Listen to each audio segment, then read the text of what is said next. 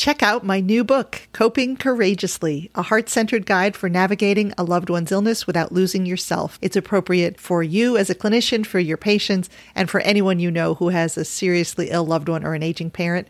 Check it out and tell a friend. Welcome to the Integrative Palliative Podcast. I'm Dr. Delia Chiaramonte. This podcast is for physicians who take care of patients with serious illnesses like cancer, dementia, advanced renal, cardiac, or neurologic disease. We are all about patient and family well being, but also medical team and physician well being.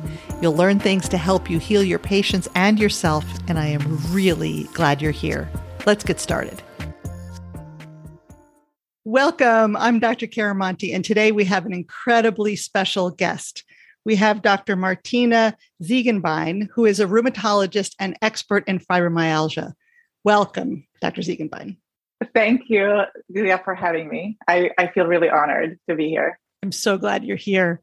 So, would you mind starting out by just telling us a little bit about you, your expertise, your experience, and how you got so interested to become an expert in fibromyalgia? Thank you for the question. So, I'm a general rheumatologist. I um, have been a rheumatologist for almost 16 years. And as you know, or as many of your listeners probably know, rheumatology deals with autoimmune and non autoimmune degenerative issues, basically both inflammatory and non-inflammatory pain. That's one of our jobs as rheumatologists when a person comes with pain is one of the first jobs is to determine is the pain inflammatory and non-inflammatory. I refer to myself as a bread and butter rheumatologist, meaning I see the most common things, most frequent inflammatory diseases, rheumatoid arthritis, which I happen to have. I don't want to overshare, but that it played a role in my evolution of uh, in the last five years. I uh, have always enjoyed uh, rheumatology, but fibromyalgia has been this one kind of basket hard to feel like it, it is closed like with rheumatoid arthritis for example one of the most famous examples of an inflammatory autoimmune process you identify you diagnose patients you examine them you identify proper treatment and most of the time you eventually find something that works and the goal is to get into remission and we don't have such a milepost for fibromyalgia because patients with fibromyalgia want to be pain free and we can't always get there. It's been both rewarding and frustrating journey for me. And I always have felt called to focus on fibromyalgia, but I have been resisting it because it's been quote hard. and finally, when I embraced it, well, hard doesn't mean impossible. And I realized it's okay if it's not a popular topic or popular diagnosis to treat with uh, other rheumatologists. I feel called to do it and women seem to respond well to me so started embracing my inclination and my gravitation towards fibromyalgia that's so interesting. What do you think it is that pulled you towards fibromyalgia? So it's so funny and i don't i don't mean to talk too much about myself but I, when i was doing uh, neurology like rotation during my residency i remember one very moment the the neurologist i was working with there was a free moment and i was standing in a doorway. For some reason we got to talk about how i get lightheaded when i stand for too long and how i almost fainted once during a surgical rotation. And out of out of nowhere it came he said oh do you also have fibromyalgia too and i never really put two things together or at the time i was i think a second year resident at the time he saw a quote a phenotype like i'm perfectionistic. I'm high achiever. I put pressure on myself. I'm maybe on a, a little anxious side. and I also do have chronic pain that I always have attributed to I'm also hypermobile. Uh, I have hypermobility, and there is a kind of dilemma whether hypermobility is neuroplastic pain or whether it's mechanical slash nociplastic pain. But in any case, I base nociceptive or neuroplastic, sorry, nociplastic or noci, uh. And I, yeah, it could be both, right? And as the years progressed, I developed actually fibromyalgia type back pain in my back. Why would I fight it? I have it. I'm trying to deal with it myself. Patients yeah. seem to respond really well to me. So why fight it when I can when when I can embrace it and go along with it and and help many women on the way? I think that when we as physicians experience something, we do a much better job of helping other people with it. because we have compassion and like get it an right? extra layer right exactly yeah uh, this is not to say that it's not sometimes frustrating because i mean you as a integrated palliative care physician you probably have encountered many patients who would otherwise could be labeled difficult. And really the difficulty is that we don't know how to listen to them or we don't have quote have time. And all of that i'm learning to handle all of that and it's just so much easier when i embrace the whole concept. So basically, it took me a while to get to the point I realized actually some of my pain is could be considered fibromyalgia type pain or myofascial.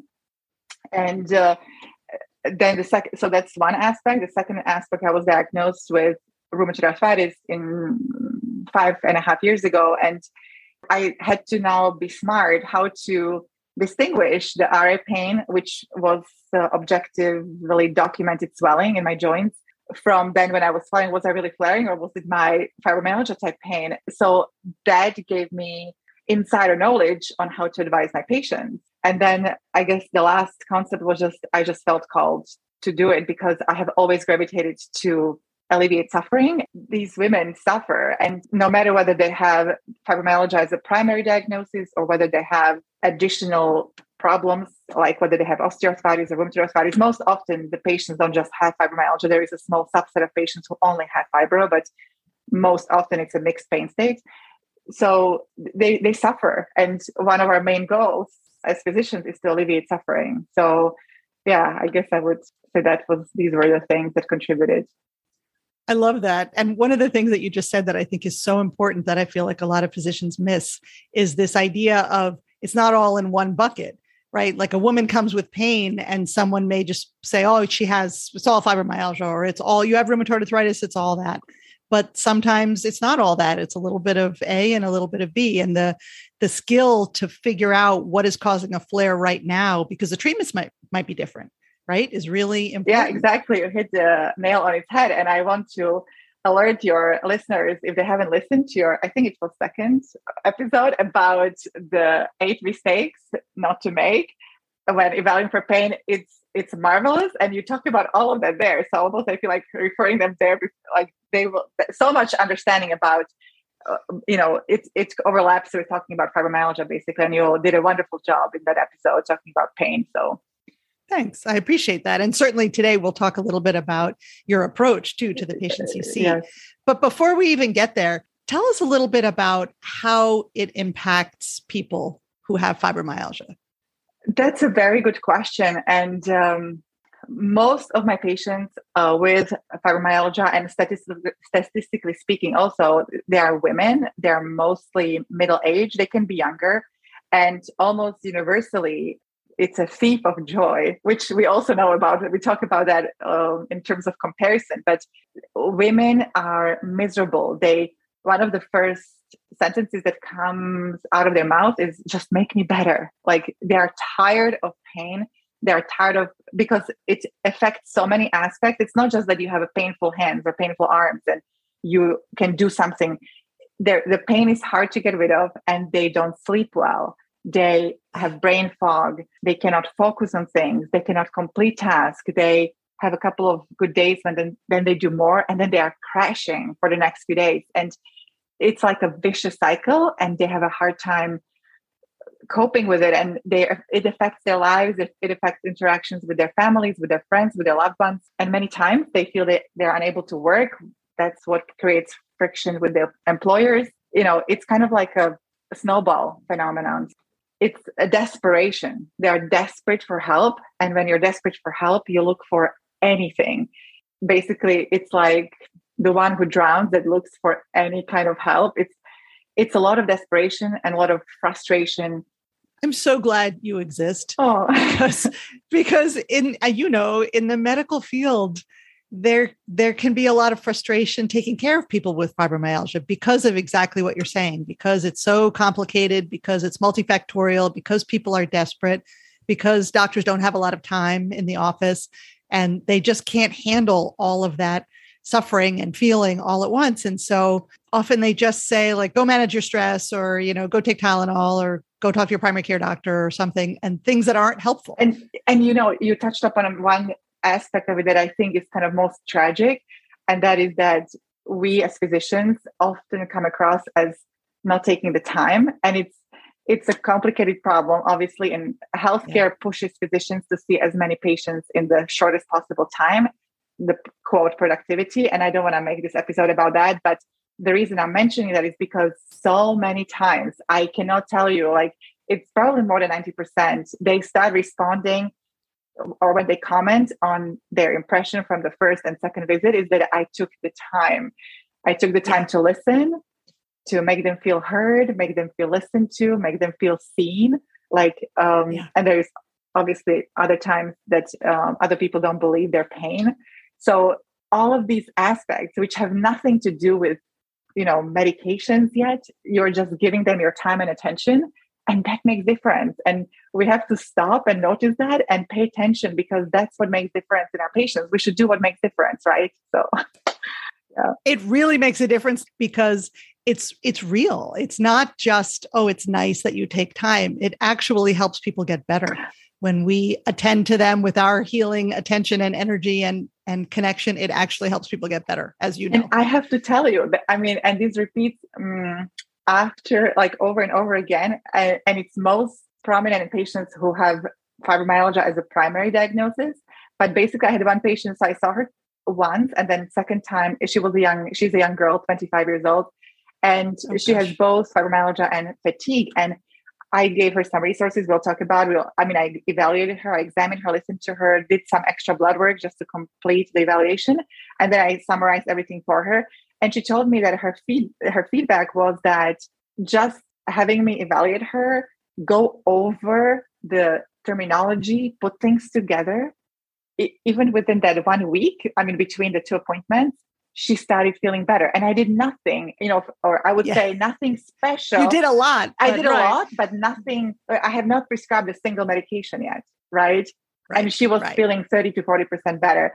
I have a, like, that was already three months ago. She got COVID, she got worse, and I already have a feedback. I was checking on her, you know, a little just common sense stuff.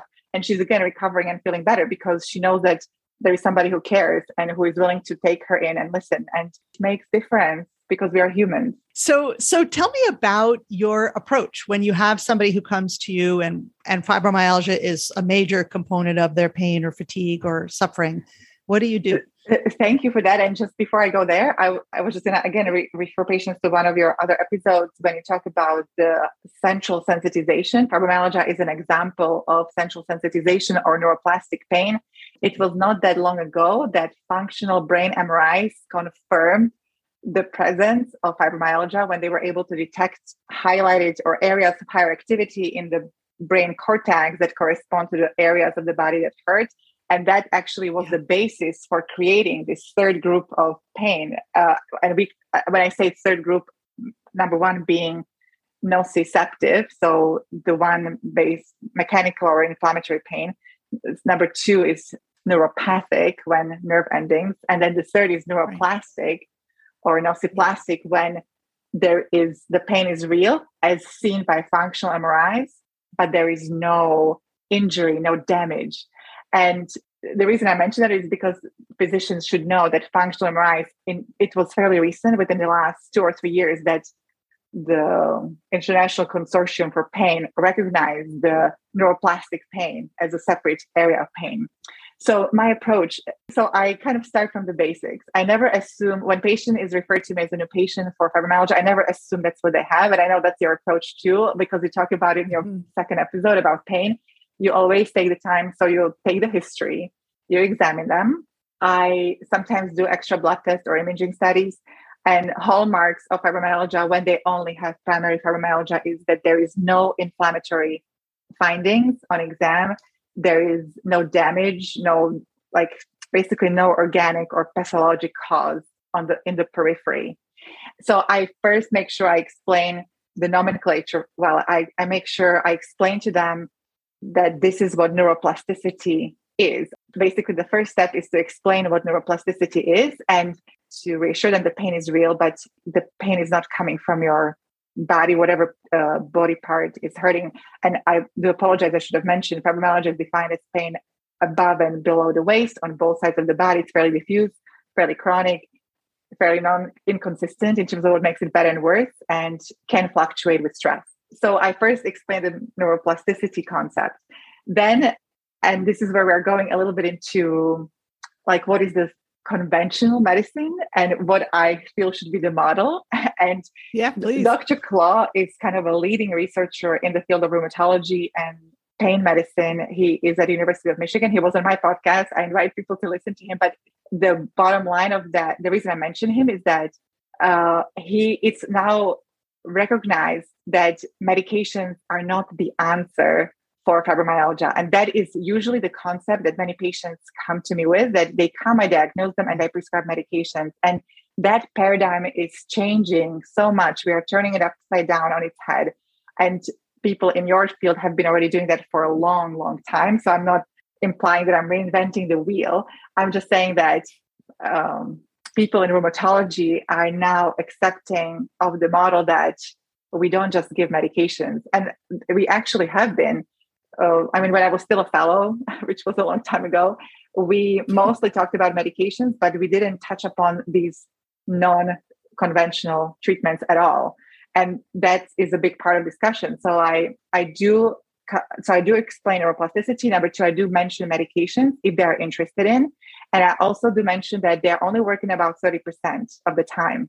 So you might ask, so what is the, the rest? And basically the rest is everything else and we we refer to it as alternative or eastern medicine techniques but it's basically anything and everything that has a healing potential that um, soothes the sympathetic nervous system that turns on the healing response so okay. you talk i know that you talk in one of your episodes about meditation and so i talk about that um, i use one particular technique that i discovered when i was taking the pain courses over the past years specializing in this pain reprocessing therapy, and that's called somatic tracking, which is basically bringing attention to your pain in the current moment on purpose without judgment while exploring it basically. So to give you a specific example i've had a patient in my practice who came with a headache in her temple area. She was in her 60s so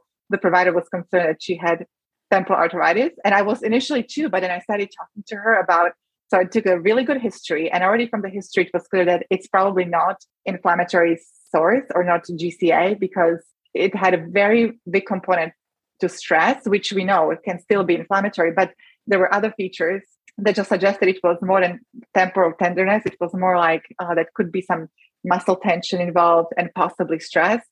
So I did the somatic tracking in the office. So we I had her slow down the breathing. And as you know, that's when we do that, the blood pressure drops, the pulse drops, and that's when the sympathetic nervous system starts calming down.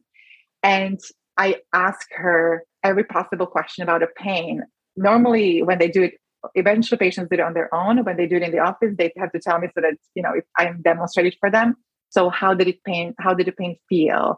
Uh, was it pulsating? Was it tugging? Was it basically she gave me all the characteristics. And after she did that, I said, and why don't we send the following message to the brain?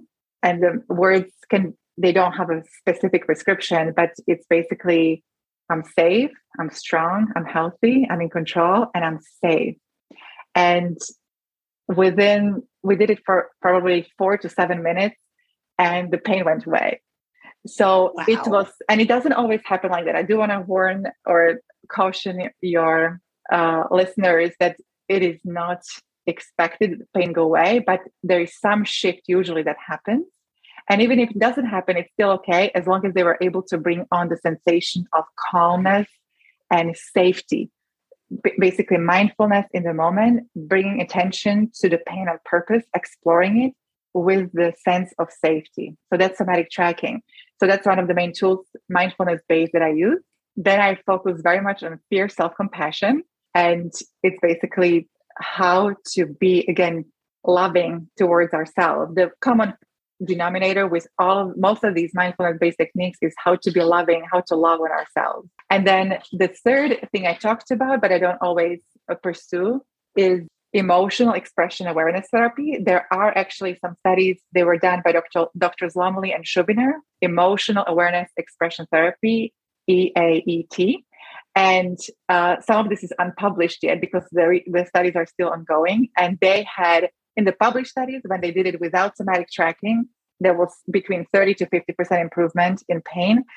What he's telling, I spoke to Dr. Schubiner a few months ago, and he said they're having marvelous response. Uh, this is not published yet, not published data, so I can't really speak for him. But basically, that's when they deal with whatever suppressed or repressed emotions may have been present. And I always reveal to patients, and I don't want to make an impression that I'm a therapist. I always make a very, I always make it very clear, and I endorse patients to have their own therapist. But I encourage them to find a person who is skilled at this type of therapy. So these are mindfulness based, and that takes quite a bit of time to talk about these. And I know that based on some of the reactions, and especially men, they, and I don't want to be stereotyping because I have a couple of men who are completely accepting of this model and they are very, working very hard and having success with these techniques. But there are some men who basically just say, no, this is, that's not, it's not a strong enough explanation for my pain. Like my pain is real and they just don't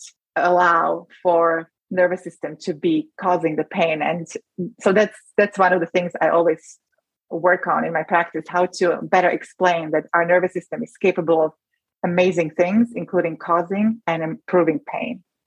One of the things i would say to that is that they don't accept it that minute but you never know. You know the same is true in palliative care. Sometimes we'll bring up something and a family or a patient is completely rejecting but we've planted a seed and we might have a conversation again in a week and it's different or in a month and it's different and so you never know. Yeah, and thank you for mentioning that. And I'm sure every physician has a story. I had, I remember, I will never forget one patient who was on a high doses of, uh, well, not necessarily high, like he was on OxyContin, 10 milligrams three times a day. And he didn't have any inflammatory features on exam. And I suggested, why don't you just consider uh, water therapy? Like I didn't, I wasn't skilled enough at the time to talk about emotional expression therapy. And I really didn't think it was a big part, but I said, why don't you just allow for a little bit of something different? And he initially said, no, no, no. And then I think his wife convinced him to go. And he came three months later. He was on third of a dose of narcotics. He said oh, awesome. it was marvelous. But what I was going to say, and I didn't quite, this was already three years ago. I was still in Wisconsin. What I didn't fully understand at that time was that his mindset played a role. He opened up his mind to the possibility that another modality can help. And you know, it's not just the water. Water is good for us, but it, he allowed himself to participate in the water therapy. There were, you know, music. It was basically healing for his body and his muscles. And within six months, uh, he was off. So he was on narcotics for about, I think, ten or seven years. And within six months after the first visit, so it was, it took nine months total. He was off stories like that give me encouragement on regular basis because you continue to have these stories on regular basis and then you can share them with other patients so it's not you know one off uh, example but you have so for this patient he had an open mind about other modalities helping and there was not a single medication i prescribed we were, we were taking them off you know so yeah yeah so i like that idea though that you brought up about having having an open mind to other ideas because one thing you can tell for people that that I sometimes tell people is see if you can approach it with a spirit of curiosity. I get it that you don't believe it right now about central sensitization or neuroplastic pain, but maybe just is there a possibility that it could be true? Maybe you might look it up, like go Google it, read some articles, just perhaps just have the the curiosity about if this is real or not real. You are so wise, Delia. I cannot tell you because this is exactly it. like curiosity is the correct, no, I don't want to use the word correct, but is the sensation, is the attitude to approach our nervous system with when our brain is curious as opposed to negative. It always, yeah. so curiosity leads to exploration, which can lead to surprising improvement. So, yeah, so thank you for mentioning the mindset of curiosity because I talk about that. I didn't, I didn't, I will now mention it in this way, you know, instead of openness and being curious. So thank you for doing that. So neuroplasticity was the first, uh, or impl- explaining the concept of neuroplasticity. Number two, mindfulness-based techniques. The third and fourth, I always talk about belief with my clients, and that may sound weird to some providers. Like, why would I? Why would I talk as a physician? And that's one of the things I want to start people realizing is that when people come to providers, physicians, they usually expect kind of cut and dry approach and talking about medications, but really they they really want more. And you know, as a physician, there is more. And the power of belief, there is so much science, so much neuro, neurobiological research done that shows that when we believe, it changes everything. So I have yeah. some things prepared to cite for them. Like I explain how studies have done when when people have an idea of something, it can change their neurobiology, it can change their physical presentation. So we talk about that. Um, and then the fourth item is, which you also talk about in one of your episodes, letting go, letting go of the expectations of the outcome. And that is to allow for instead of being like a hawk and waiting for improvement to happen, basically sitting back, like doing the best, giving it your best shot or putting a boat in, but then having lightness about all the things I just doing all the things that I just mentioned. So this is fairly, in summary, it's fairly simple. It's not complicated, but consistency on daily basis eventually leads to improvement. It's a, it's a not a fast result, but it's consistency and the small changes that leads to improvement. It really works. This approach really works with chronic pain of all kinds. I think. Correct. I I read a book by uh, by Herbert Herbert Benson. I honestly okay. did not realize it. I think it was healing healing response when he where he talked about how meditation can improve even cancer pain. And I honestly didn't realize that it can be so powerful that basically he uh, taught one woman in, with severe cancer pain how to use prayer slash meditation. And her pain was down from like nine or 10 she could, she wasn't able to enjoy life at all. This was this was a palliative care like end of life care but her pain went down to zero. It was i mean mind blown. Yeah i've seen that too and and i think a lot of it is based on some of what you said before which is that when the sympathetic nervous system is activated and we're hyper vigilant and hyper concerned and only focusing on the pain, our brain gets worried and turns up the sensitivity of pain. And when we can find a state where our nervous system and our brain feels safer, then it doesn't have to be hyper vigilant and, and it can allow in other experiences besides pain and our perception of pain goes down. Simple, correct? And it's not easy to do, but practice. And yeah so i have seen a lot of success uh, with my patients i'm an employed position uh, with sacred healthcare. And i i look forward to you know like what else what else can happen with this? You mentioned a couple things that i want to make sure that that we all know about you teach us about. One is self-compassion practice. How do you talk to patients about self-compassion? Like if one of the physicians listening wants to do that what kind of words do you use how do you explain it when I first experienced Kristin Neff, Dr. Neff is the guru on self compassion. She had a Zoom yep. call with all of us, and I tell them how it happened for me. I was like, "Yeah, I, I know what self compassion is. I'm I'm self compassionate." And then she, right, and you, you can you can probably guess how well it went for me. Basically, she she went uh, she guided us through an exercise when we were supposed to bring something stressful to our forefront. Not not 10 out of 10 stressful but she said try to think about 5 to 7 out of 10 and bring on all the feelings that this situation this circumstance elicits for you like how you feel and why you feel that way. And now imagine that your best friend is telling you this is her situation the somebody you really love and care about. What would you tell her and this was my first time so i was completely unsuspecting. I didn't know what was coming. So i was you know imagining what i would tell her you're doing your best. You know this is a freaking difficult situation. I was like basically you know it was my circumstance i was going through. I said this is hard. This hurts. Matters of the heart hurt. You're doing the best you can and you know this is suffering. And then she said and imagine that you're telling it to yourself. And i started sobbing like yeah. this is and i'm getting emotional right now basically this is what self-compassion is is giving ourselves the love the support that we would give to our best friend and we do it because we love ourselves and yeah. i and it was an experience of many other women on the call They were like i think 60 or 70 of us and all of them were typing like i'm sobbing like i'm crying and but it's sad right it's also scary why women physicians are and it's not just women physicians it is from what from the literature i read it's women in general, we are so hard on ourselves. So we we have such high standards about what needs to be done, how it needs to be done, what needs to be accomplished. And when you realize where is the love?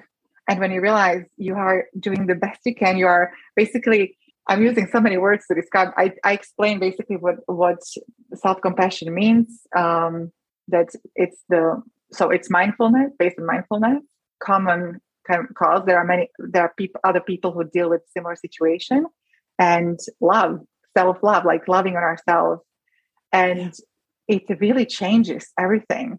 And I, it taught me how to be and that's what I tell patients. So somatic tracking is one example of mindfulness when we bring attention to just specifically the pain. But when I tell them this is what taught me how to do how to find stillness, like any time during the day when there is a stressful event, just slow down, close your eyes. So obviously don't do it while driving, but find a find a face space. but do this. Like what is going on? Why you're feeling what you're feeling? What do you need? Ask yourself what you need.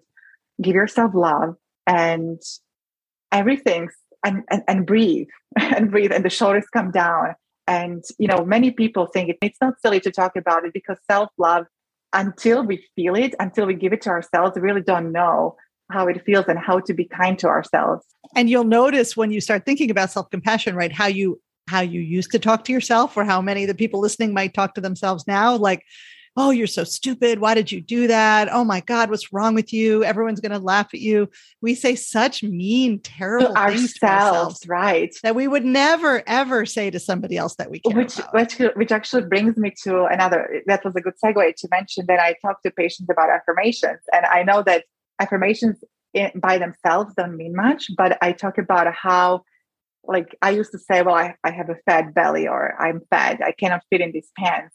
And the brain listens. The brain listens to everything we say. It's subconscious. Yeah. and basically i'm talking to them about how to change language slowly but basically how to replace the words. I'm stupid or i'm a loser. Well that didn't go super well but i'm somebody who can figure it out or i'm someone who stays calm. I'm calm. I'm powerful. I have the power. And initially it's hard to believe but then you will your brain will find evidence that supports this. Like it will find evidence of when you did something that it yes you can figure things out. You can ask your friends or loved ones. It's really powerful actually that kind of a feedback um, and i have to admit i don't do that with all patients. Sometimes they're not ready to hear about neuroplasticity but i talk to women about how when you ask your friends they can give you feedback that you don't allow yourself to think about yourself because you just don't think you're good enough. Like when I asked my friends and family for feedback, they told me, "Yeah, you figure shit out." I'm sorry about the word, uh, but basically, they know me as somebody who is resourceful enough to figure things out. And I realized, and how much hard time I give myself to like get there, to believe that I truly can, and how much lighter my life would be if I just had faith. And that's what I'm asking my patients to have: have faith that you can change your immune system, uh, your nervous system that you can rewire your nervous system. And i'm mm-hmm. learning with them. I share my stories with them. I share my pitfalls or my falls and you know i don't have it all figured out but i'm i'm on the way. Like with my, my pain is has been so much better since i've been practicing stillness and somatic tracking. It's really? yes it's so great that when i have a bad day i'm like okay let's slow down and let's just sit back and let's figure out what is going on. And i usually am able to figure out and it's usually stress surrounding my my life like love relationship or my son it's usually something i can always get back to it. Yeah. then i slow down and i said in the moment i'm safe i'm okay it's going to be okay. It never fails. It really never does. That is so powerful because you live it right? Like that's why i think you make such an amazing partner for other people who have fibromyalgia or chronic pain and are going through this because you literally get it for yourself right? You're not just talking out of your frontal lobe you're talking from your heart because you live it. Thank you and i do think it's true and um, this is not to say that rheumatologists who don't have pain you know cannot do it but it just it adds like a little extra layer and i think that's why women respond to me so well because i can relate to them and they know I, and i tell them usually and they feel it and it kind of creates that bond that that I have been fighting so much before and now I embrace it. So it's, yeah, it's um, lighter, it's easier. That's always a good sign, right? Yes. Something is lighter and easier. It's a good sign. Yes. Help people know how to find you. It strikes me that there's a couple ways that that people could use this experience of meeting you. So one is physicians can learn from what you just taught us. Another is they could send patients to you as a rheumatologist. And then the third is I think you have a coaching practice around fibromyalgia. Yes, is that right? Uh, yes. And my website is, uh, thank you for asking. My website is uh, www.winning at fibromyalgia.com. It's just winning at fibromyalgia. I also have a podcast of the name, uh, Winning at Fibromyalgia, and I'm on Apple. And the, there is also a direct link, a link from my um, website, Winning at Fibromyalgia. And if they are interested or if they have patients who are interested, I do have a Facebook group of the same name, Winning at Fibromyalgia. Right now, it's a closed group. They they have to ask, but we ask very simple questions, and I post um, videos there or interesting topics. Uh, one, what I was going to also say that I very strongly believe in, you know, additional education, and you know, I, I don't pretend I know it all. One of the main resources I used, um, and I recommend to many of my patients, is a book called Way Out by Alan Gordon. You might have heard about it. It's, in my opinion, one of the best books written on chronic pain in layman terms that also summarizes all the research. It's phenomenal. It came out last year, Way Out by Alan Gordon. And um, yeah, and if they have questions, they can contact me. I can share other resources with them. Terrific. And I'll put all that contact info that you just gave us into the show notes. Before we finish up, is there any last thing that you think we should know or that it's important for people to think about? Uh, thank you for asking. I think what I what I, when, whenever I see a patient, and I think your listeners, if they're mostly physicians, we should always share with the patients is that they should never lose hope. There is always hope and our nervous systems, our brains are capable of almost infinite number of feeds. Basically, there our nervous system regeneration capability is so tremendous, and a lot of it is subconscious, but we can help it. And hope, maintaining hope, is one of the main things. And so I always want to deliver that message whenever I talk to anyone that there is always hope you can get better if you have fibromyalgia and any type of chronic pain can get better. It takes time, but you can get better. So not losing hope is like a really big deal to me. Thank you so much. Thank you so much for taking the time to talk with us. Your passion and expertise in this topic is really touching and remarkable. And thank, thank you. you so much for having me, Julie. I really appreciate it. It was an honor. Terrific. So I always like to give people one piece of homework to think about between now and next week when you come back to listen to the next episode. And from what you said, I think probably the thing I most would like people to practice is self compassion. And so we always do better at explaining it to patients when we've tried it ourselves. So this week, try to notice how you speak to yourself. If you have a difficult situation, try to notice the words that are in your head and stop yourself if they're not positive imagine you're speaking to someone that you really care about and then turn those words back towards yourself does that work excellent you you summarized it extremely well i spoke so many words excellent Terrific. Well, thank you all so much for listening. I really appreciate it. Please, if you found this helpful, send it to a colleague, um, go on Apple Podcasts and write a review.